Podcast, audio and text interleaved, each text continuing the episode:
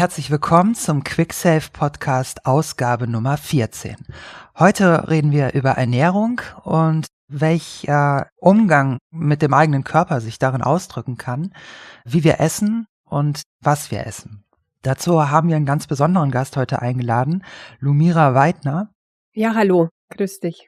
Du bist Autorin und äh, Heilerin, praktizierst mhm. im Bereich geistige Heilung, Verjüngung, schamanische Kinesiologie und äh, hast zahlreiche Bücher veröffentlicht zu diesem Thema. Mhm. 2015 ist ein sehr interessantes Buch von dir erschienen mit dem Titel Gesund und Jung durch richtige Ernährung. Mm, ja, genau. Das du mit der Ärztin und Biologin Elisabeth Büttner zusammengeschrieben hast. Mhm. Mhm. Und das Buch ist auch deswegen interessant, weil es nicht bloß so eine Zusammenschau irgendwelcher Ideen ist oder eine weitere Ernährungsideologie, wie man sie ja häufig vorfindet, sondern es ist auch schulmedizinisch fundiert. Mhm.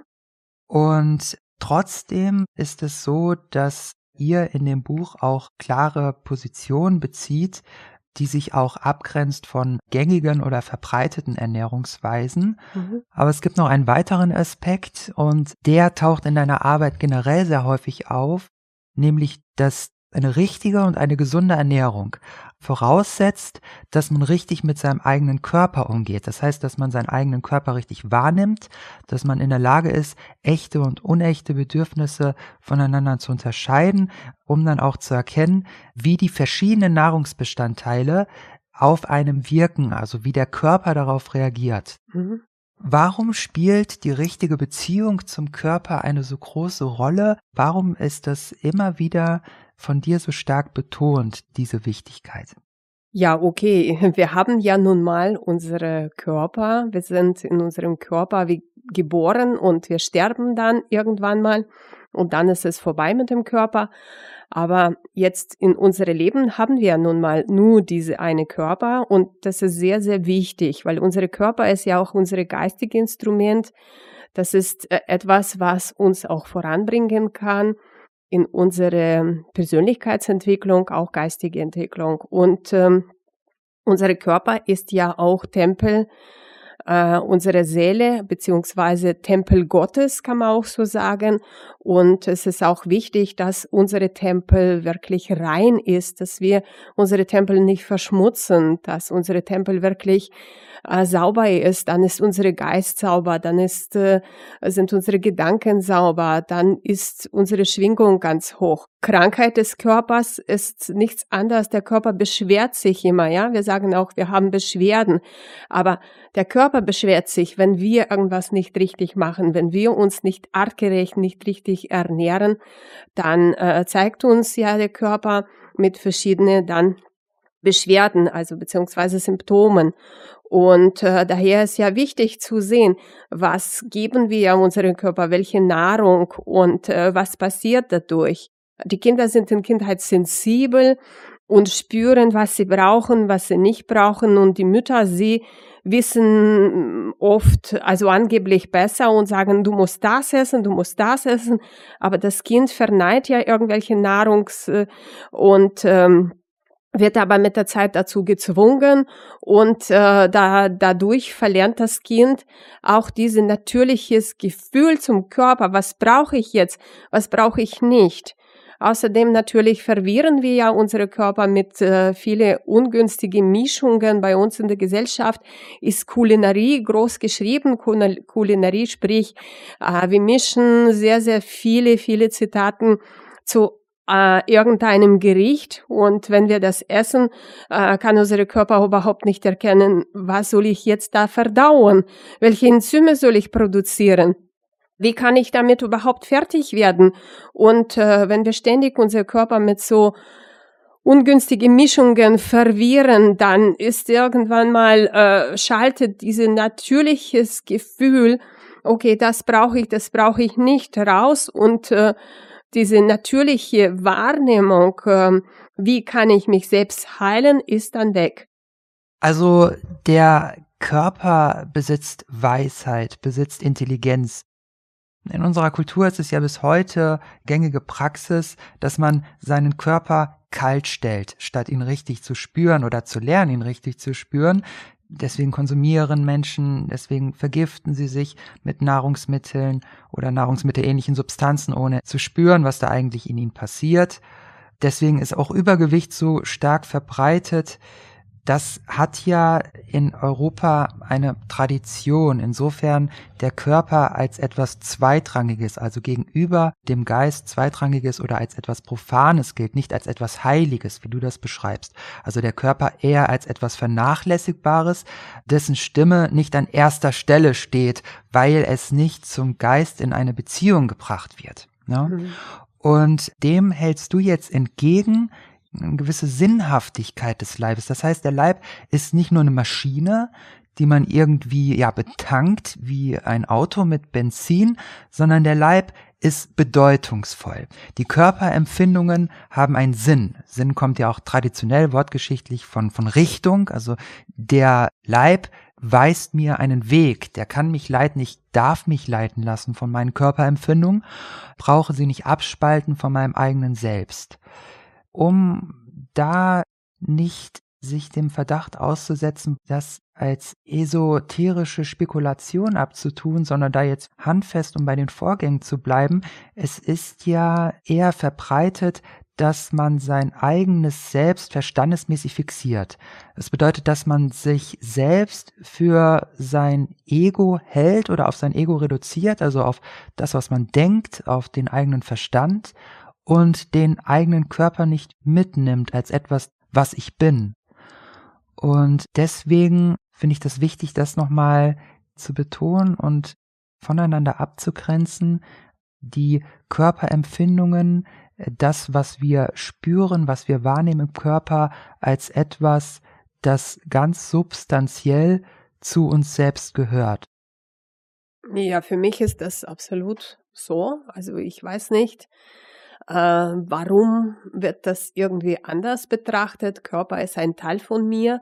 Körper, Geist und Seelen, das sind diese drei Teile und äh, die sind voneinander, sollen nicht getrennt werden, sondern das ist diese drei Teile erschaffen dann die Ganzheit, die Ganzheit in mir. Also ich kann nur ganz sein, wenn ich alle diese drei Teile von mir anspreche und miteinander äh, verschmelzen lasse. Und äh, die Ernährung zum Beispiel beeinflusst unsere Körper, aber auch unsere Geist, und zwar zu 80 Prozent. Wir können wir können jetzt uns vorstellen, dass alle Beschwerden, die wir haben in unserem Körper, haben wir uns angefressen.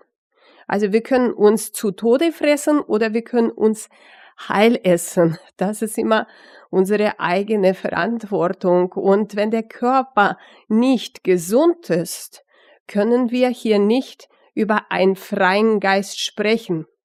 Ich sage mal so, wir können erstmal richtig in unsere Energie aufsteigen beziehungsweise zur Erleuchtung erst dann kommen, wenn wir keine Blähungen mehr haben. Das heißt, die Blähungen können unsere Psyche beeinflussen äh, giftige Gase entstehen dadurch, die auf unsere Psyche so wirken, dass wir äh, nicht selbst denken, nicht selbstbestimmend und äh, nicht, äh, so sag mal, selbst wahrnehmend sind. Ja, und äh, so geht es. Also ich sehe das so, dass die Ernährung gerade so in geistige Entwicklung eine zentrale Rolle spielt. Wenn wir hier nicht lernen, also unsere Körper artgerecht zu ernähren und auf Bedürfnisse des Körpers anzugehen, können wir nicht erwarten, dass wir irgendwelche Erleuchtung bekommen oder sonst irgendwie ganz weit aussteigen. Wir drehen uns ständig in einem Kreis um und äh, weiter geht es nicht. Also die Ernährung ist so eine Art ähm, Lebensweg, das ist äh, ein Schlüssel auch äh, zu eigenem Erkenntnis. Also Ernährung als Mitte zur Selbsterkenntnis. Das Interessante ist ja, so ungewöhnlich, dass für viele Leute zunächst einmal klingt, diese entgegengesetzte Haltung, den eigenen Körper eher als eine Maschine zu betrachten, die vom eigenen Selbst oder Geist losgelöst ist, In Europa geht sie ja mentalitätsgeschichtlich eigentlich auf das 16. Jahrhundert zurück. Das heißt, diese Sichtweise, die du dem entgegensetzt, ist ja genau genommen noch ursprünglicher. Also, dass jede Zelle beseelt ist, dass sie durchgeistigt ist, dass der Leib selbst heilig ist. Das ist eine jahrtausendalte Sichtweise und kennzeichnend für die schamanische Praxis, die ja auch Teil deiner Arbeit ist. Der Leib verfügt über Weisheit, schaut mit einem wissenden Lächeln zu, während der Verstand noch die Wahrheit herauszufinden sucht. Und der Leib ist nicht Kerker, ist nicht Gefängnis. Und der Geist ist nicht verkapselt, sondern der Leib ist Ausdruck des Geistes, Form des Geistes. Das Selbst ist ein körperliches. Und diese Verbindung oder diese Einheit zu sehen und auch den Leib als selbst als geistige Größe, ist dann eine wichtige Voraussetzung, um allererst zu verstehen, warum Ernährung nicht unwichtig ist. Mhm. Körperempfindung als quasi kognitive Funktion. Würdest du auch so weit gehen, zu sagen, die Körperempfindungen weisen uns bereits eine bestimmte Richtung, die wir nicht unbedingt verstehen müssen? Ja, also wir verstehen nicht unsere Sprache unseres Körpers, deswegen nicht, weil wir äh, darauf nicht fixiert sind. Keiner hat uns das erklärt, keiner hat äh, uns gelernt, einfach hinzuhören, äh, einfach äh, zu spüren, was tut mir gut, was tut mir weniger gut, äh, was soll ich am besten ganz weglassen. Also äh, unsere Körper hat eine absolut eindeutige Sprache und spricht jeden Tag mit uns.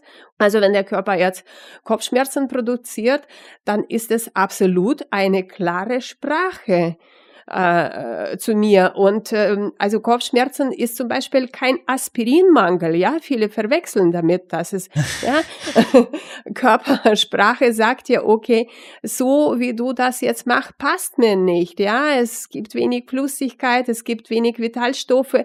Du äh, zermühlst dich mich mit Dreck und das sagt der Körper dir wört, wörtlich, indem äh, man Beschwerden hat, indem man vielleicht Durchfall hat oder äh, andere unangenehme Symptomatik. Aber äh, in unserer Gesellschaft ist es halt so, äh, wir sind erzogen, nicht auf diese Symptome zu hören, sondern wir sind erzogen, die zu unterdrücken. Und dieses Unterdrückung der Symptome, es ist nicht nur in unserer Allgemeinmedizin, sondern auch die Heilpraktiker machen das und die Heiler machen das. Hauptsache weg. Aber ich sage immer, du sollst deine Schmerzen da lassen, wo sie sind. Du sollst die Symptome da lassen, wo sie sind, weil das ist halt absolut eine klare Sprache. Und du musst erstmal dich hinsetzen und dich fragen, was mache ich alles falsch, weil dein Körper führt dich. Aber wenn du natürlich Aspirin oder aber auch äh, irgendwelche homöopathisches Mittel reinschmeißt, Hauptsache ich spüre es nicht mehr, damit hast du ja nichts getan, damit hast du ja nur unterdrückt die Sprache des Körpers. Und viele behandeln ja Körper wie ein Mülleimer, schmeißen alles rein und erwarten, dass der Körper alles mitmacht und dass man klar denken kann. Das ist ja nicht der Fall.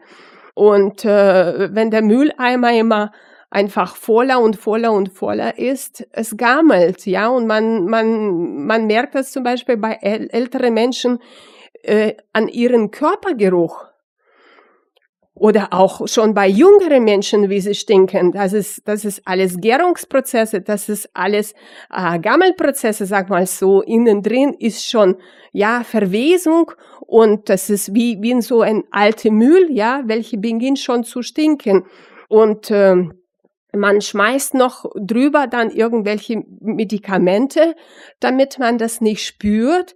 Ja, also viele äh, dann operieren sich die äh, Schweißdrüsen raus, damit äh, jetzt äh, der Schweiß nicht so stark rauskommt äh, und nicht so stinkt. Also habe ich auch solche Klienten gehabt. Es ist absolute Katastrophe. Und ähm, ja, und denken, das ist ja alles okay. Und dann werden dann Gelenke irgendwann mal ausgetauscht, weil die Säure schon die, die, äh, die eigene Gelenke total zerfressen hat. Es kommen alle Zähne raus, es kommen dann Brille, es kommen dann Linsen raus, wie so Roboter, ja, wie so, die, äh, wo immer wieder mal irgendwas repariert wird, etwas rausgeschnitten wird, etwas ähm, reingestellt wird, irgendwelche künstliche Sachen Aber der Mensch ist ja nicht glücklich. Äh, der Mensch ist ja immer in diesem Leidungstrip, weil äh, das tut weh. Äh, man fühlt sich ja nicht wach. In der Früh stehen viele Menschen auf und sind müde, können überhaupt nicht aus dem Bett rauskommen. Äh, egal wie viel Schlaf sie brauchen und diese ständige Müdigkeit Nachmittag, das hat alles damit zu tun, dass wir unsere Körper einfach misshandeln, und uns äh, wirklich äh, mit viele, viele Dinge dann belasten, die, welche wir überhaupt nicht brauchen, welche Körper nicht braucht. Und dann wundern wir uns, warum das Leben keinen Spaß macht. Also die Profanisierung des Leibes, der Leib als Mülleimer, der Leib, der nicht als sinnvoll empfunden wird oder dessen Empfindungen nicht als sinnvoll empfunden werden, sondern eher als belanglos, als zufällig. Und Du konstatierst so einen gewissen Analphabetismus, kann man das vielleicht nennen, in Bezug auf den eigenen Leib, auf den eigenen Körper, eine gewisse Unfähigkeit, die Signale richtig zu deuten, wahrzunehmen, auch als eine Art Diagnoseinstrument zu verstehen oder als eine Größe, die mir sagt, was mir fehlt. Wir leben ja in einer Kultur, in der gilt eher das Denken, der Gedanke, der Geist als objektiv, die Vernunft, die an erster Stelle steht und das Gefühl ist zweitrangig. Das Gefühl ist nicht objektiv, die Körperempfindungen sind auszuschalten, damit sie den Geist nicht stören und dass Gefühle auch eine objektive Größe sind, das heißt, dass sie Berechtigung haben, dass sie etwas ausdrücken, dass man sie ernst nehmen kann. Das ist eher ungewöhnlich. Dasselbe gilt natürlich auch für die Arbeit vieler Ärzte leider, die ihren eigenen Körper auch ausschalten bei der Diagnose der Krankheiten ihrer Patienten. Also man verlässt sich heute auf Messgeräte, weil Messgeräte, Apparate allein als objektiv gelten und nicht das Gefühl. Im 19. Jahrhundert war das ja eher noch verbreitet, dass Ärzte auch ihren eigenen Körper benutzt haben, um zu erkennen, was den Patienten fehlt.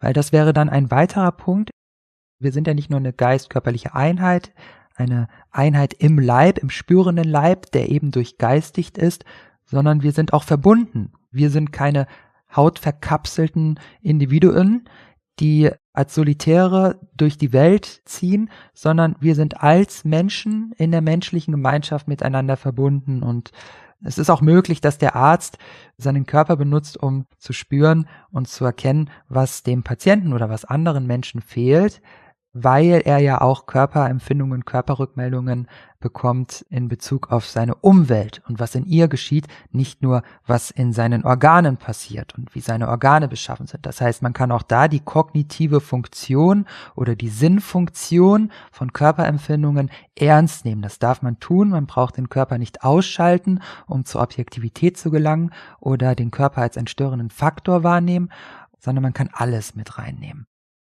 Ja, natürlich. Also unser Körper ist keine Maschine, sondern ähm, jede Zelle ist äh, mit unserem Geist durchdrungen.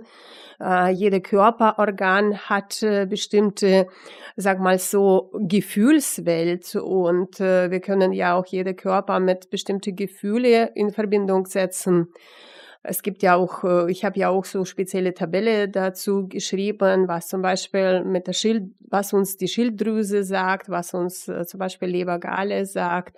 Und das ist ja auch äh, bekannt, dass auch jede Zahn in unserem Körper auch ein Organ ist. Und wenn wir jetzt in Organe Beschwerden haben, dann wirkt es auf jeden Fall immer auf unsere Gefühle aus. Ja, zum Beispiel, äh, wenn wir Zorn haben, wenn wir so richtig zornig sind, dann schaltet sich nach so einem Zornanfall ähm, unsere Immunität für sieben Stunden aus. Also das heißt, äh, dass wir durch die Gefühle auch bestimmte äh, Vorgänge in unserem Körper beeinflussen können, entweder jetzt positiv oder negativ, wie zum Beispiel bei der Zorn.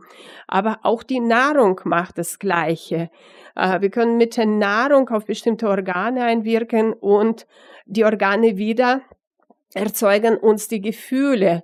Zum Beispiel Alkohol, das ist wie Zorn, ja. je nachdem wie viel Alkohol, also sag mal so ein Gläschen äh, schaltet auch unsere Immunität circa für fünf Stunden. Was heißt schaltet aus? Äh, ja, schwächt, total schwächt. Und wenn wir mehr Gläschen haben, dann dauert es halt ein bisschen länger, bis unser Immunsystem sich wieder davon erholen kann. Und äh, genauso zum Beispiel jetzt Milchprodukte, die haben ja auch bestimmte Wirkung auf unsere Organe, auf unsere Körper. Die verschlagen zum Beispiel auch unsere Gefäße. Es entsteht Schleim und die bringen dadurch ähm, die Gefühle entsprechende, ja, also Verstopfung, Verschlagung äh, auf der geistigen Ebene ist ja auch ähm, geistige Starre. Der Mensch ist nicht bereit, etwas äh, zu verändern, hält ganz, ganz fest an alte Gewohnheiten, äh, will nicht äh, loslassen und ver vergeben. Auch Fleisch hat eine Wirkung. Zum Beispiel, ähm, wenn wir auch nicht darüber sprechen, was wir alles noch zusammen mit Fleisch aufnehmen, solche Sachen wie Angst und Totschlag von den Tieren. Aber darüber hinaus, da der Fleisch ja auch so lange zur Verdauung äh, braucht, also so circa sechs, acht und wenn das Wurst, Wurst ist, dann zwölf Stunden, dann dauert dieser Verdauungsprozess sehr, sehr lange. Und natürlich hier wird angesprochen das gesamte äh, Verdauungstrakt, Leber, Galle, Pankreas und dann die ganze Darm und der Magen selbst, ja. Und äh, jede, jede Organ dann ähm, hat mit Gefühle zu tun. Also hier haben wir auch durch Fleisch Dogmatismus, auch geistige Starre, weißt du, so äh, festsitzen auf eigene Einsichten, nicht vergeben können. Also sowas kann ähm, unsere Nahrung begünstigen. Also nicht nur Beschwerden im Körper, sondern auch ähm, bestimmte Gefühle, die dabei entstehen. Und das wirkt wiederum auf unsere Biochemie beziehungsweise auf unser Hormonsystem, weil Hormonsystem hat zum Beispiel mit Harmonie zu tun, ja. Und wenn, wenn, wenn wir ständig unser Hormonsystem beeinflussen durch falsche Nahrung, zum Beispiel durch Kaffee, ja, Kaffee ist ja ein Nervengift und beeinflusst immer unsere Nebenniere, ja, es entsteht sehr viel Adrenalin, das ist ja auch Stresshormon. Und wenn wir ständig unser Hormonsystem belasten mit solchen Mitteln, dann sind wir aus der Harmonie raus und das Hormonsystem kann keine lebenserhaltende Hormone produzieren. Also es entsteht Alterungsprozess. Alterungsprozess ist eine Krankheit und Alterungsprozess ist nichts anderes als Verwesungsprozess, welche beginnt noch dann, wo der Körper noch nicht tot ist. Also der Körper ist noch nicht tot. Wir leben noch zwar in diesem Körper, aber der Körper beginnt zu verwesen. Und das können wir riechen mit der Zeit, wie ich schon gesagt habe. Es entstehen dann Gärungsprozesse im Körper. Der Mensch äh, beginnt zu stinken aus dem Mund, der Schweiß und äh, dann diese giftige Gase, welche dann so als Blähungen dann kommt dass es alles so vorschreitet. Und da gelten natürlich so Sachen wie Blähung oder Körperausdünstung. Von vielen Menschen wird das jetzt quasi normal hingenommen, also nicht wirklich als eine intelligente Körperrückmeldung, die mir mitteilt, dass da etwas nicht stimmt, wenn denn sowas auftritt. Du beschreibst das, wie wir das ja auch in der Signaturenlehre oder in der Ernährung der traditionellen chinesischen Medizin haben, dass alles einander entspricht. Das bedeutet, die Organe, die etwa vergiftet werden durch bestimmte Substanzen wie Alkohol oder Kaffee, nicht nur ihrerseits den Körper degenerieren, sondern auch bestimmte Gefühle hervorrufen, also die Gefühlswelt vergiften, Organe, die bestimmten Gefühlen zugeordnet sind und auch eine bestimmte geistige Verfassung hervorrufen. Wenn ich mich auf eine bestimmte Weise ernähre, dann macht mich das zu einem bestimmten Menschen, ruft eine bestimmte Persönlichkeit hervor, einen bestimmten Charakter. Es ist ja eher üblich in unserer Kultur, sich gegebenenfalls zu pathologisieren oder für psychisch krank zu halten, wenn da etwas nicht stimmt, statt die organische Verfassung zu ändern, die vielleicht die Ursache ist, oder die Ernährung zu ändern, die vielleicht die Ursache ist für ein bestimmtes Selbst. Aber du arbeitest ja auch äh, als äh, Kinesiologin.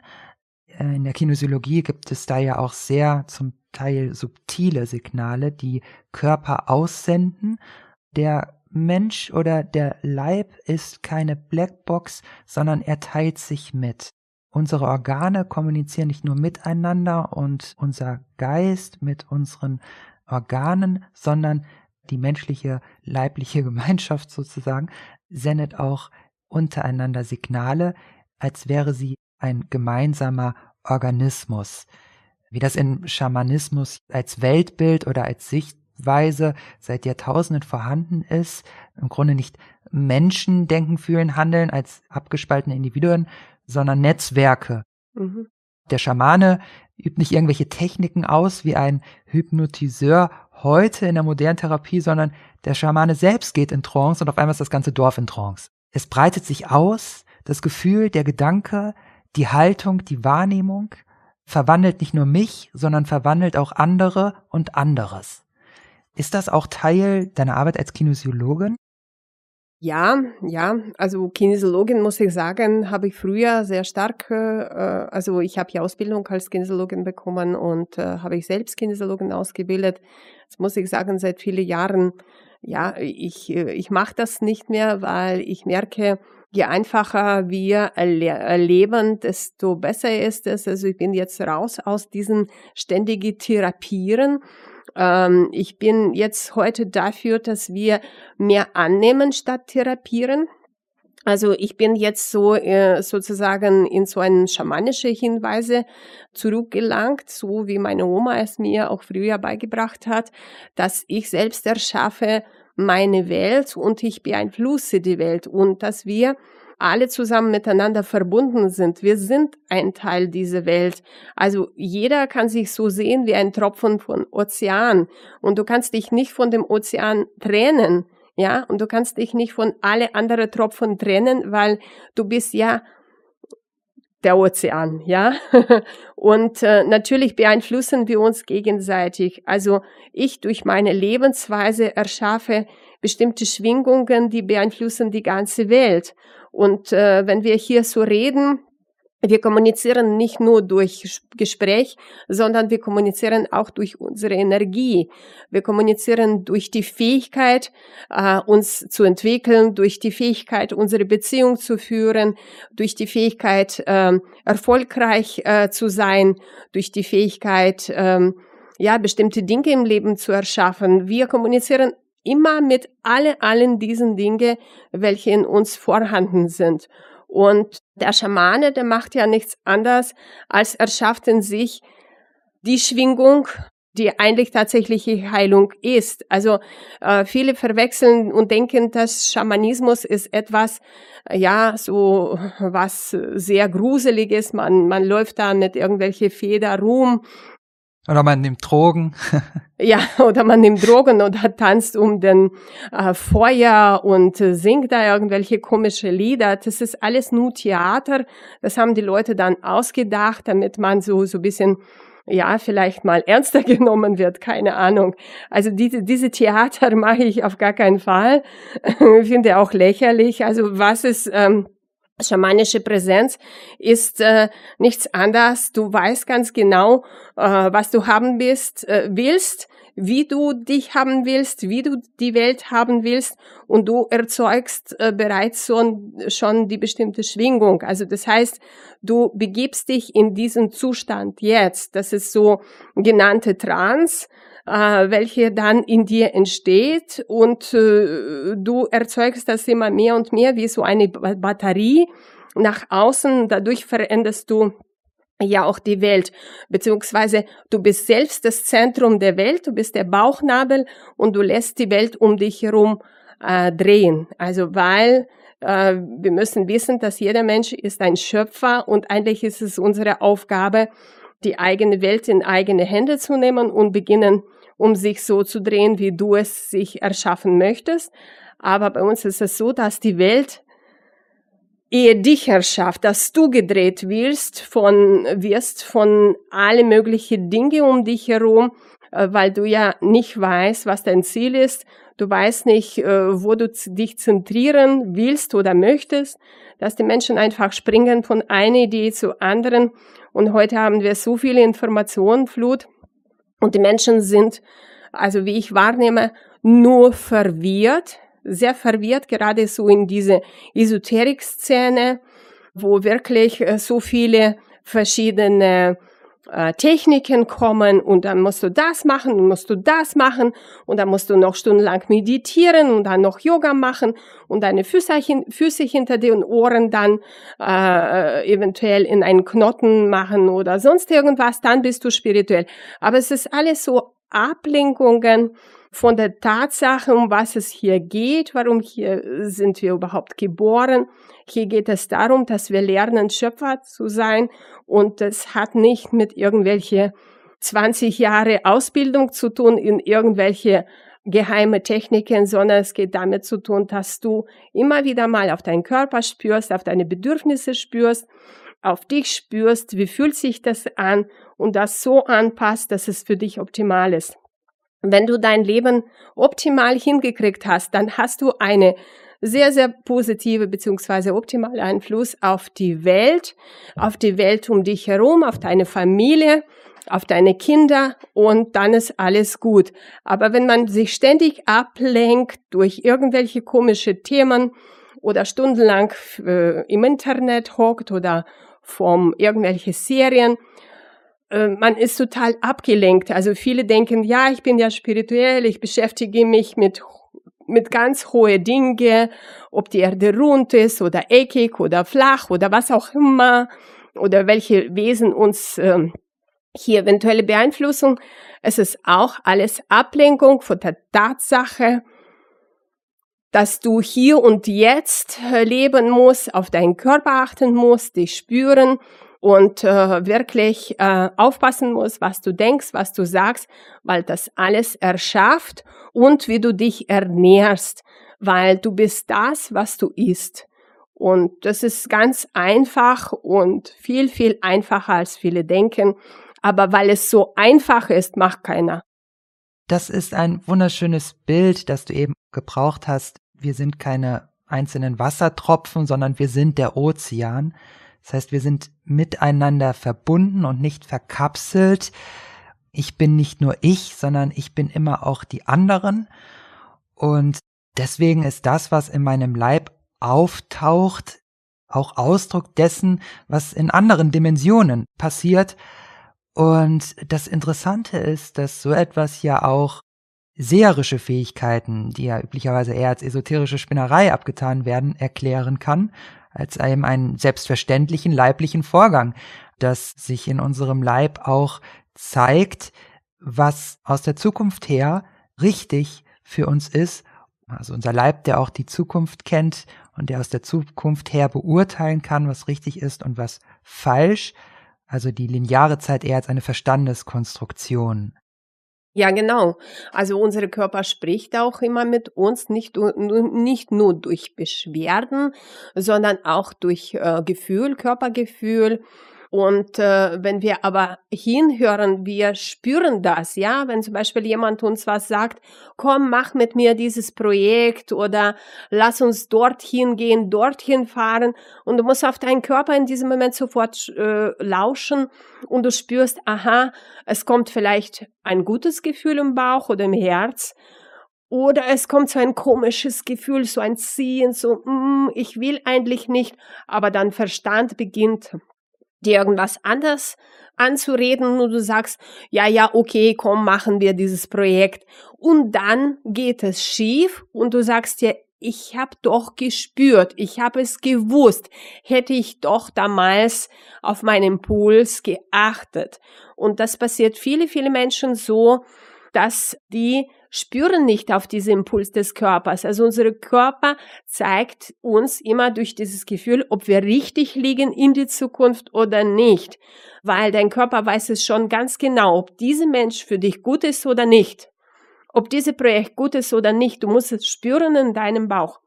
Und äh, das haben viele entweder verlernt oder so stark unterdrückt, ja, dass es nicht mehr da ist. Aber die Kinder, die spüren das zum Beispiel, so kleine Kinder, ja, da kommt irgendein Mensch rein in der Wohnung, ins Haus und das Kind beginnt zu schreien, ja.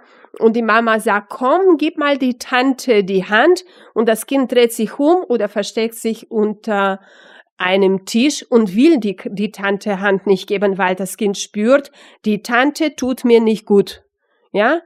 Aber das wird dann umerzogen. Nein, du, du musst dich benehmen, komm, geh da raus aus dem, deinem Versteck und gib gefälligst die Hand. Diese Tante oder diesem Mann, was auch immer, ja. Und das Kind wird gezwungen, diese Impuls in sich äh, zu ignorieren. Egal, es tut mir nicht gut, aber ich, äh, ich muss ja hier höflich sein oder ich muss ja Konversation mit diesem Mensch doch machen, auch wenn es mir äh, mein Gefühl sagt, mach es nicht, verstehst? Und ähm, so werden wir, so wie mit der Ernährung, so wie auch mit der Gefühle, mit dem Körpersprache umerzogen, dass es nicht wichtig ist.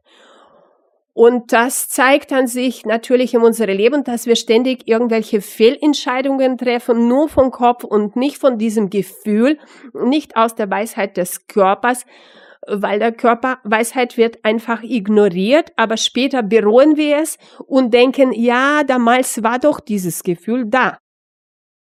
Das ist ein sehr wichtiger Aspekt, der ja, meiner Wahrnehmung nach aber auch immer mehr Menschen bewusst wird. Ich muss da immer an äh, meinen Umzug nach Berlin denken, weil der kam damals sehr abrupt und mein Verstand konnte nicht erklären, warum. Ich hatte äh, viele Pläne, aber nicht diesen Plan, aber ich hatte eine intuitive Gewissheit fast schon, das ist richtig. Und heute kann ich sagen, das war eine der wichtigsten Entscheidungen meines Lebens. Und ich hatte diese körperliche Gewissheit aber nur und die Leute haben mich für verrückt erklärt. Du hast aber auch noch etwas anderes gesagt, nämlich als Menschen sind wir Schöpfer. Das ist in Europa ja auch eher die traditionelle Sichtweise, dass der Mensch als defizitäres Wesen wahrgenommen wird, nicht als vollkommenes Wesen, oder als Schöpfer, eher als ein Wesen, das der Natur und den Dingen katastrophisch ausgeliefert sei und deswegen Kultur schaffen müsse. Und du beschreibst das, wir müssen neu lernen, mit unserem Leib richtig umzugehen, äh, unseren Empfindungen zu lauschen, hinzuspüren. Aber weil wir vollkommene Wesen sind, ist es ja nicht wirklich ein Lernen, sondern mehr ein Erinnern. Eigentlich wissen die Kinder das noch, wie man richtig seinen Leib gebraucht oder mit sich leiblich umgeht, aber ihnen wird beigebracht, diese Impulse zu unterdrücken. Ja, genau, das ist genau erinnern, das sagst du richtig. Ich sehe es so, das heutige Schulsystem, überhaupt diese ganze Erziehungssystem ist sowas von äh, ja manipulativ und es äh, verschließt unsere mediale Fähigkeit, es verschließt unsere äh, schöpferisches Gefühl, wirklich äh, Schöpfer des Lebens zu sein. Und äh, wie gesagt, die kleinen Kinder, die haben das noch sehr stark ausgeprägt. Äh, natürlich in sich dieses, diese intuitive, so wie die Tiere, die, die gehen ja nicht in die Schule und äh, sie wissen dann trotzdem alles von der Welt. Sie spüren ja das Wetter, sie spüren, was auf sie zukommt. Und das haben wir Menschen auch sehr, sehr stark, sondern sogar viel, viel, viel mehr und stärker als die Tierwelt, ja. Aber es wird uns von klein auf schon natürlich äh, um, umgelernt, umtrainiert, verschlossen. Und äh, unsere Aufgabe jetzt wieder anfangen, auf die Körperweisheit zu spüren, ja, zu äh, hinzulauschen und schauen, was, äh, wo bringt mich mein Körper hin? Was ist für mich stimmig? Wie fühlt sich mein Bauch an, wenn ich das mache, wenn ich das esse, ja? Und äh, beginnen aus den Innen heraus zu lernen, also aus der innere Fühle zu schöpfen, weil wir haben auch das gesamte Wissen des Universums in uns. Es ist in unsere Körperzellen eingewebt. Es ist einfach in unsere drin, in unsere DNS. Alles ist gespeichert und im Grunde brauchen wir diese ganze Schule beziehungsweise diese elf Jahre nichts tun äh, in der Schule und Dinge auswendig lernen, die äh, uns in unserem Leben kaum nutzen, brauchen wir es nicht. Es ist sogar schädlich. Also was wir brauchen, wie du gesagt hast, uns wieder zu erinnern an die Ganzheit, an die Vollkommenheit, was wir eh schon sind. Und dann kommen Dinge von alleine. Also wir können alle Genie werden, wir können alle hochbegabt sein, äh, würden wir uns an unsere Körperweisheit bisschen halten. Das wäre super. Und das ist eben keine vage Spekulation oder spirituelle Weltanschauung, sondern ein ganz konkreter leiblicher Vorgang. Aber diese Verbindung hat eben Konsequenzen, dass wir verbunden sind mit der Welt, dass die Welt ein Spiegel ist und dass es daher natürlich auch möglich ist, dass in einem etwas auftaucht, was eben Ausdruck des gesamten Netzwerkes oder Beziehungsgeflechtes oder sozialen Gewebes ist und nicht nur ein psychischer Vorgang, der eine irreale oder vernunftfeindliche Einbildung ist, die nichts aussagt, die nichts bedeutet, belanglos ist, zufällig ist, die man ignorieren könnte, sondern wirklich sinnhaft, wichtig und bedeutungsvoll. Lass uns noch mal ganz konkret auf den Aspekt der Ernährung kommen. Du hast bereits beschrieben, was es da für Umgangsweisen gibt, seinen eigenen Körper nicht zu spüren und dann auch zu einem Essverhalten zu kommen, das nicht gerade sehr zuträglich ist. Das ist natürlich klar, wenn man seinen eigenen Leib nicht mehr spürt, dann spürt man auch nicht, was man eigentlich anrichtet, wenn man seinen eigenen Leib als Mülleimer gebraucht. Wenn man in den Supermarkt heute geht, findet man nicht wirklich Nahrungsmittel in Form von Lebensmitteln, also Nahrungsmittel, die den Namen Lebensmittel verdienen, sondern die nur Gifte enthalten. Und jetzt lass uns noch mal ganz konkret darauf eingehen, was du in deinem Buch auch beschreibst, nämlich wie wir uns auch auf eine Weise ernähren können, um uns von diesen Giften im Körper, die ja nicht nur materielle Stoffwechselgifte darstellen, sondern eben auch giftige Gefühle, Gefühle der Schuld, des Zorns, um uns da wieder über unser Essverhalten, ein anderes Essverhalten, ein selbstgeleitetes Essverhalten zu befreien. Was ist das für eine Ernährungsweise? Ja, also bevor wir auf Ernährung gehen, möchte ich nochmal dieses Bild äh, nochmal ansprechen des Mülleimers, welcher gammelt. Ja, also wenn wir in diesem Zustand jetzt äh, uns befinden, dann ist es ganz egal, welche Ernährung wir jetzt ab heute praktizieren. Wenn es schon voll ist und gammelt, dann hilft uns auch nicht drüber äh, ein Smoothie zu, äh, zu gießen oder Vitamin C hochdosierte oder sonst was. Ja, es, äh, es äh, verändert sich nichts am Zustand. Wichtig ist, wenn wir jetzt unsere Ernährung vernünftig angehen möchten, umstellen, als erste Körperreinigung äh, zu machen. Das bedeutet, wir müssen diese stinkende, gammelnde Mülleimer erstmal leeren, auswaschen und erst dann beginnen wir wertvolle Lebensmittel beziehungsweise Baustoffe für den Körper reinzugeben. Das ist ja logisch, ja.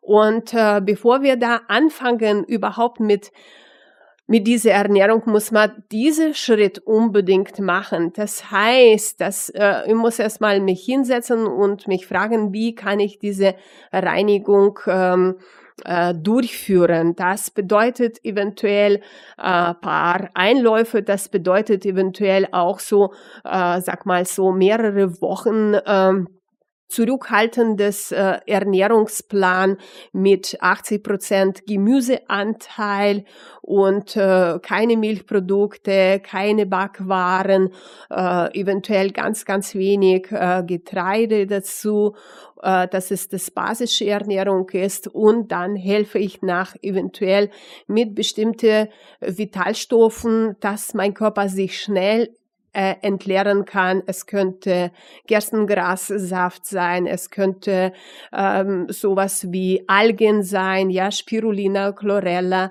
Aloe Vera, also etwas, was mein Körper praktisch von oben nach unten so ein bisschen durchspült und meine Lymphe, meinen Darm ein bisschen in in Bewegung bringt, ganz wichtig, Trinkverhalten umzustellen, dass man alle Getränke weglässt und nur reines Wasser dann trinkt, äh, zwei äh, Liter am Tag das mindestens und das Wasser soll auch warm sein, Körpertemperatur, damit es wirklich die Zelle erreicht, erreicht und reinigt.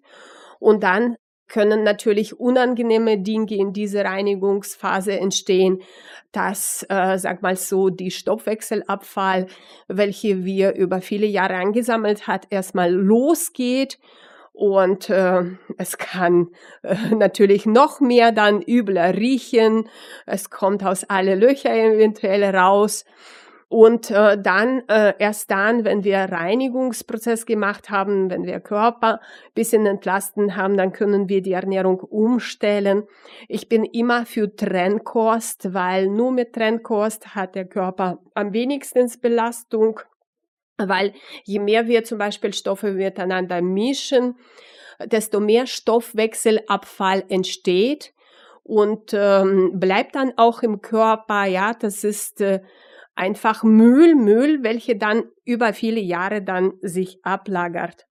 Und äh, mit Trennkost äh, haben wir nicht so starke Belastung, äh, weil heutige Lebensmittel sind, wie du schon gesagt hast, nicht im Sinne von Leben. Äh, unsere Nahrung ist eher, besteht mehr als aus Füllstoffe, ja, da sind äh, Füllstoffe, Aromastoffe, synthetische irgendwelche ähm, Zusätze und das ist ja auch alles Abfall, äh, Abfallmüll im Körper. Und äh, wenn wir Trennkost machen, dann haben wir wenigstens nicht noch zusätzlich Gärungsprozesse. Zum Beispiel ganz wichtig sind diese Trennung äh, von Eiweißen und Kohlenhydrate, also dass wir wissen, dass Eiweiße und Kohlenhydrate nicht zusammen in einen Topf gehören. Ob Rohkost oder Kochkost, das ist immer gleiche wichtige ähm, jetzt Punkt, nicht zusammenmischen. Bei Rohkost wäre das zum Beispiel Nüsse, dass wir Nüsse dann nehmen, dass wir Getreide dazu nehmen, dass wir eventuell noch äh, Rosinen äh, nehmen, also so halt Fruchtzucker noch dazu kommt. Und da entsteht sehr, sehr starke Gärungsprozesse. Viele Rohköstler machen dann solche Süßigkeiten aus viel, viel, viel Getreide tun sie da rein, dann Nüsse tun sie rein und äh, viel äh, getrocknete Obst und das ist eine Bombe für uns. Äh, bei Kochkost äh, ist es äh, Eiweiße und ähm, Kohlenhydrate, das sind zum Beispiel Reis in Verbindung mit äh, Linsen, mit Fleisch, das, das wäre dann diese ungünstige Variante. Brot mit Wurst, das wäre Eiweiß und Kohlenhydrat. Das wäre dann Ei mit Brot, ja, oder mit Getreide. Oder wenn wir bei vegan bleiben, dann, äh, dann sind dann diese Getreide in Verbindung zum Beispiel mit äh, Hülsenfrüchte oder Soja, Tofu, das ist alles Hülsenfrüchte und da entstehen auch sehr, sehr starke Gärungsprozesse.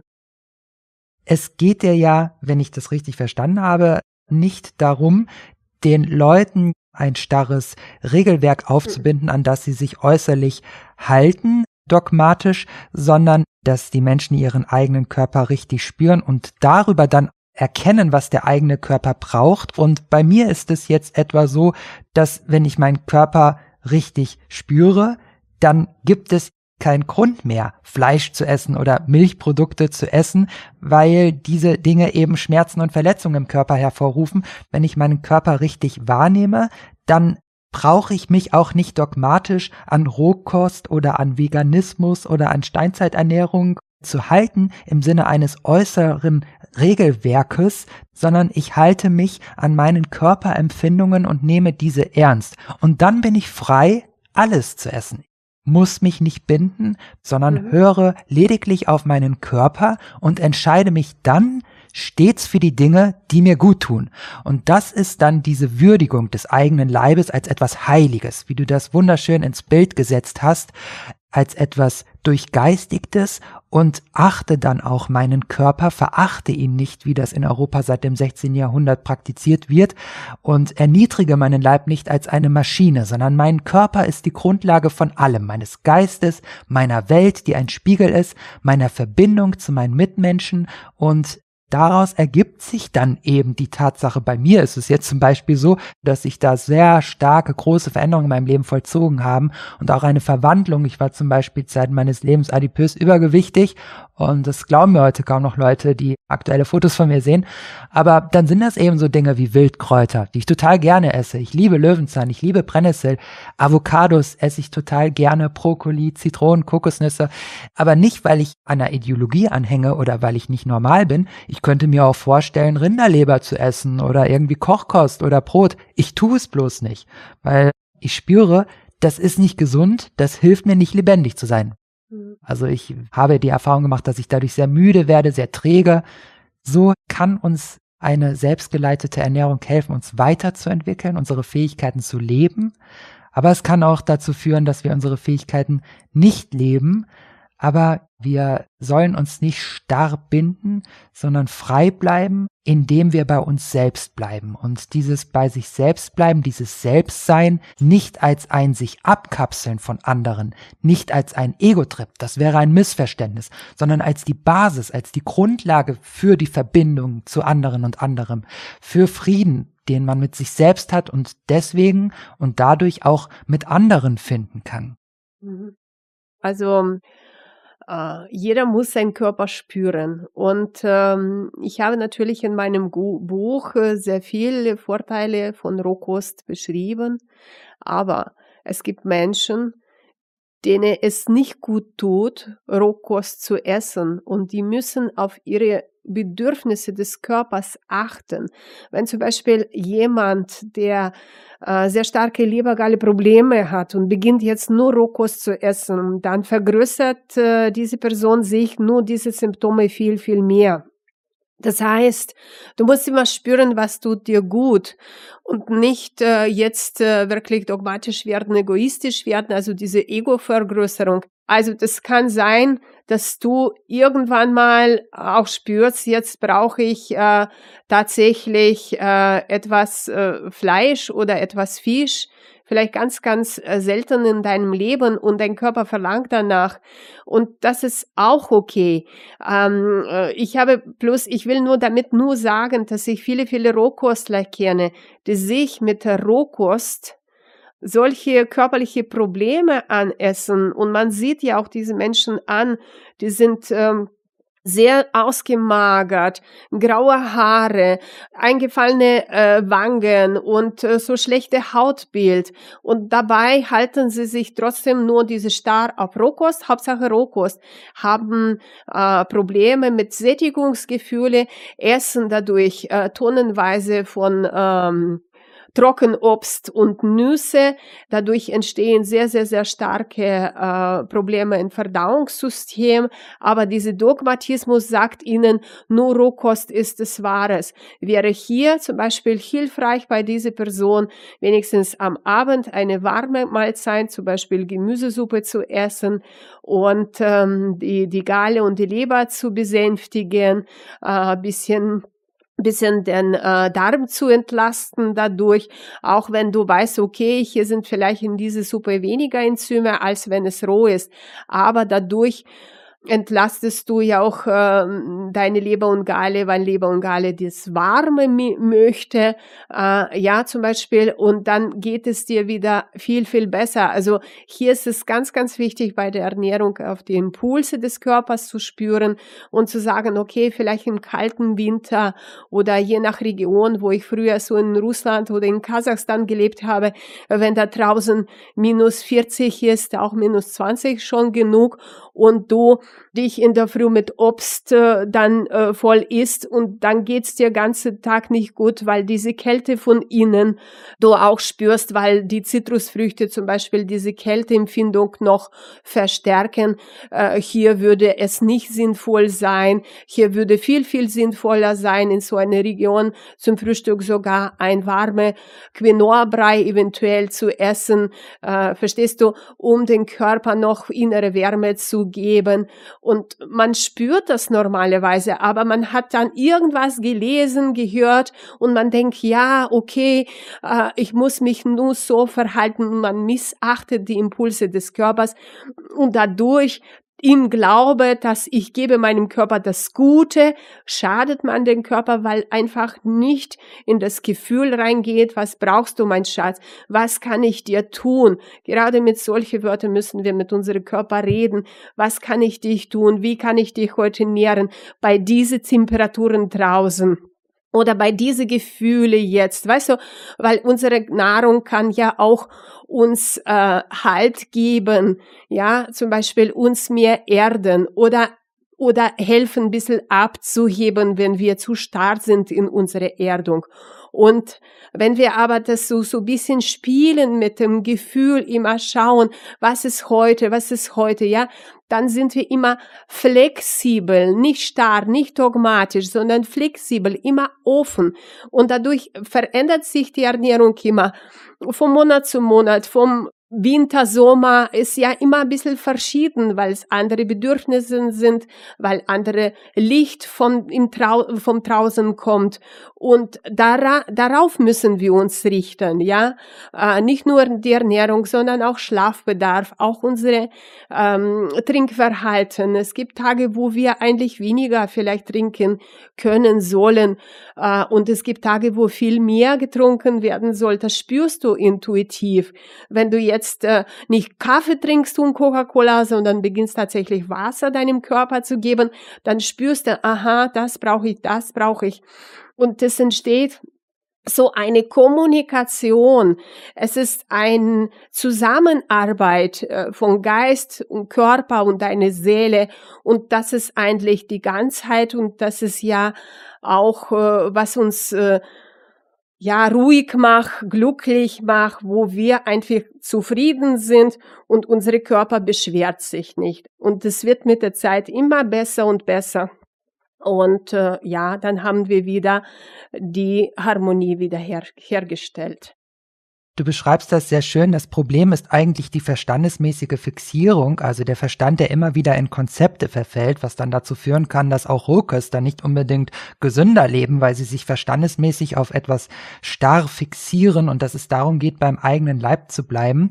Was ich für sehr wichtig halte, ist aber, wenn wir jetzt einige Hörer inspiriert haben, äh, mal bei sich zu gucken, vielleicht kann man ja was anderes ausprobieren mit dem eigenen Essverhalten, weil es tatsächlich nicht belanglos ist, wie man isst in meinem Leben etwa ist es so gewesen, dass ich ein gesünderes Essverhalten oder eins, das mir mehr gemäß ist, gegen teilweise enorme soziale Widerstände mir erkämpfen musste. Das heißt, da wirklich auf Widerstände gestoßen bin. Und was mich dann noch interessiert, ob du auch solche Erfahrungen gemacht hast, Menschen, die dir versucht haben, Steine in den Weg zu legen, als du angefangen hast, auf deinen Körper anders zu hören. Ja, okay, das ist ein äh, wichtiges Thema. Also kennen viele vielleicht. Also äh, du willst jetzt deine Lebensweise verändern, deine Ernährung verändern und dann kommen und dann erzählst du das in deine Umgebung und dann kommen solche Reaktionen. Spinnst du? Das kann doch nicht gesund sein. Und das ähm, passiert, dass dass man dann von außen irgendwie wieder äh, von dem Weg äh, weggebracht wird oder sabotiert wird. Äh, das ist ganz normal, weil wenn wir unsere Verhalten verändern, äh, wirken wir ja auch natürlich auf unsere Umgebung. Wir signalisieren diese Umgebung, ja, so kann es nicht sein. Also es ist die Zeit der Veränderung und da sind die anderen Menschen um uns herum, die sind noch nicht bereit, sich zu verändern. Sie kriegen Angst äh, und diese Angst erzeugt dann eventuell Aggression, und äh, da entstehen natürlich so irgendwelche Konflikte. Deswegen ähm, empfehle ich immer, wenn du irgendwas beschlossen hast, also deine Ernährung umzustellen, deine Lebensweise, Denkweise, du willst rauchen aufhören oder sonst irgendwas, mache erstmal das nur für dich, verkünde es nicht die ganze Welt, dass du es so langsamer und harmonischer machen kannst. Äh, stoßt nicht auf so viele Gegen äh, Widerstände, ja, und äh, machst es nur für dich erstmal, ja, stellst deinen Plan, du musst dein Warum aufschreiben, warum möchtest du es, das Warum muss sehr, sehr stark sein, das ist dein Ziel, das ist das, was dich führt zu deiner dein neue Lebensweise, zu deiner Gesundheit. Und ähm, so langsam diese Schritte äh, zu gehen, nach außen, sage mal so, äh, die Menschen in deine Schritte einzuweihen, die, äh, die eventuell auch deine Bedürfnisse mitteilen, deine Ansichten mitteilen. Und diejenigen, die es nicht mitteilen, ähm, ja, bisschen Abstand zu halten, weil das ist nicht so einfach, wenn du jetzt plötzlich auf so viele dann ja, Proteste stößt, auch besonders wenn das in die Familie ist. Also das finde ich sehr belastend auch für die Seele, ja. Und äh, da muss man sich auch darauf vorbereiten, auch geistig vorbereiten. Wie mache ich das? Wie gehe ich ähm, mit solchen Dingen um, wenn die Leute zu mir kommen und äh, mir ausreden möchten, das, was ich vorhabe? Und wenn man dann den Weg gegangen ist, dann zieht man natürlich auch eine neue Umgebung, andere Menschen an, weil das Essverhalten von Bedeutung ist für alles, auch für ja. die Menschen, mit denen man verbunden ist oder man erkennt dann vielleicht auch, mit welchen Menschen man nicht so gerne verbunden ist. Also in jedem Fall in meinem Leben ist das so gewesen. Ja, ja. Aber wichtig ist, weißt du, dass man auch nicht dogmatisch sich den anderen gegenüber verhält, so nach der Mutter, ich bin jetzt so cool, ich bin ja vegan, Rohkostler und ihr seid alle so äh, loser Flaschen. Also viele neigen dazu, dass sie dann dadurch beginnen, die anderen abzulehnen, ja. Und dann entsteht wirklich ein inneres Konflikt, ja. So nach der Mutter, jetzt habe ich so cool abgenommen und sie so gut aus und ihr seid alle noch so fett und so äh, krank durch eure Fresserei. Weißt du, diese das ist das Ego, äh, welche auch sehr, sehr zerstörerisch ist für uns, diese Schuldzuweisung, diese Ablehnung der anderen gegenüber, weißt du, sich selbst besser zu fühlen, dass, äh, als, die, als die anderen, so vorteilhafter, kluger, schöner, äh, das ist auch natürlich äh, etwas, äh, was so wie Gift für unsere Zellen ist. Und da müssen wir aufpassen, wenn wir jetzt unsere Weg der Veränderung gehen, äh, sind wir aber trotzdem nicht berechtigt, die anderen zu beurteilen, weil jeder hat so eigene, sag mal, äh, Zeit und äh, eigene Lebensplan und ähm, wir müssen lernen, trotzdem annehmend zu sein, äh, tolerant zu sein. Weißt du, das macht dich viel, viel leichter dein Weg und ganz, ganz wichtig ist, weil die, die Menschen verändern dann ihre Lebensgewohnheit, ihre Ernährung und beginnen die anderen äh, zu schulen, äh, ihnen immer zu erzählen, du musst das und das, also praktisch ähm, ja bekehren und äh, so etwas natürlich wird nicht gut aufgenommen äh, bei vielen, die verschließen sich, es entstehen dann Streiten und äh, ja, es ist nicht sehr gut. Das ist im Veganismus ja leider verbreitet, diese Arroganz oder dieses sich berufen fühlen, andere militant missionieren ja, ja, ja. zu wollen, zeigt ja, dass man mit sich eigentlich immer noch Themen hat, die unabgeschlossen sind, so ist es. Wenn ich freundlich mit mir, mit meinem Leib umgehe, dann gehe ich ja auch freundlich mit anderen, mit der Welt um, weil ich erkenne mich in anderen und anderem wieder. Wenn ich andere abwerten muss, wenn ich mich abgrenzen muss von anderen, indem ich sie erniedrige, zeigt mhm. das, dass da etwas noch nicht richtig auch im Umgang mit mir selbst ist. Und das kann man dann auch sehr schön als Indikator nehmen, dass man noch etwas verändern kann in sich. Mhm. Alles, was wir den anderen vorwerfen oder überhaupt sagen, sagen wir uns selbst, weil unsere Zelle unterscheidet nicht zwischen die anderen und ich, alles, was wir aussprechen, ähm, versteht dein Körper als die, als die Sprache zu dir selbst. Also wenn du jetzt über anderen tratscht, über andere lehrst es, über anderen, was weiß ich, da so Geschichten erzählst, die nicht sehr schön ist, versteht dein Körper es wortwörtlich äh, als eigene Beschimpfung und die Zellen machen immer das, was du von ihnen verlangst. Und wenn du stundenlang damit verbringst, die anderen zu beurteilen, dann äh, richtest du eigentlich diese Gefühle und diese Wörter nur gegen dich selbst. Und dann wunderst du dich, jetzt ernähre mich schon viel besser und achte ich auf meinen Körper und kaufe nur Bio-Lebensmittel und es geht mir nicht gut, sogar vielleicht schlechter als früher.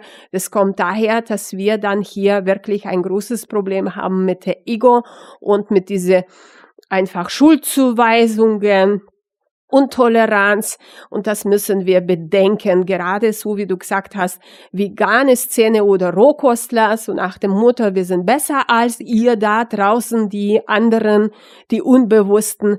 Das erschafft äh, natürlich in uns keine positive Gefühle und diese Gefühle haben eine Auswirkung auf unsere gesamte Schwingung, auf unsere Körpergefühl, auf unsere Gesundheit oder weniger Gesundheit und äh, ja, also hier ganz wichtig, Ernährung umstellen, aber die anderen akzeptieren, so wie sie sind. Und dann ist Harmonie. Indem wir die verstandesmäßige Fixierung loswerden, die Weisheit des Leibes neu zu würdigen lernen, schaffen wir die Basis für eine richtige Ernährung und auch Mitmenschlichkeit. Das war dann die 14. Ausgabe des Quick Safe Podcasts. Ich bedanke mich bei euch fürs Zuhören. Wenn ihr den Podcast unterstützen wollt, könnt ihr das auf Patreon tun mit einem monatlichen Beitrag. Den Link dazu findet ihr in der Videobeschreibung oder auf Kokos und Zitrone. Oder ihr könnt auch unseren Podcast auf iTunes unterstützen, indem ihr uns eine 5-Sterne-Bewertung gibt. Das erhöht die Sichtbarkeit des Podcasts enorm. Und uns weiterempfehlen. Ähm, Kokos und Zitrone ist da sehr auf Mundpropaganda angewiesen. Ich bedanke mich ganz herzlich bei dir, Numira, für das Gespräch. Ich halte deine gesamte Arbeit für unsagbar wertvoll und ich wünsche dir auch weiterhin sehr viel Erfolg dabei und empfehle zum Schluss auch nochmal dein Buch Gesund und Jung durch richtige Ernährung ist der Titel und dann überlasse ich dir das Schlusswort, was du unseren Hörern für Sätze mit auf den Weg geben möchtest.